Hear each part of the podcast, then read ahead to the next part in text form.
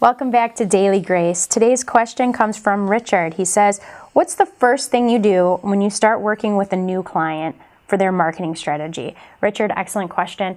I always start by understanding the brand of my client. I ask questions about what types of clients or patients that person is looking to attract. I find out more about their area and what strategies they've done in the past that have worked, things that haven't worked, and I determine why they haven't worked.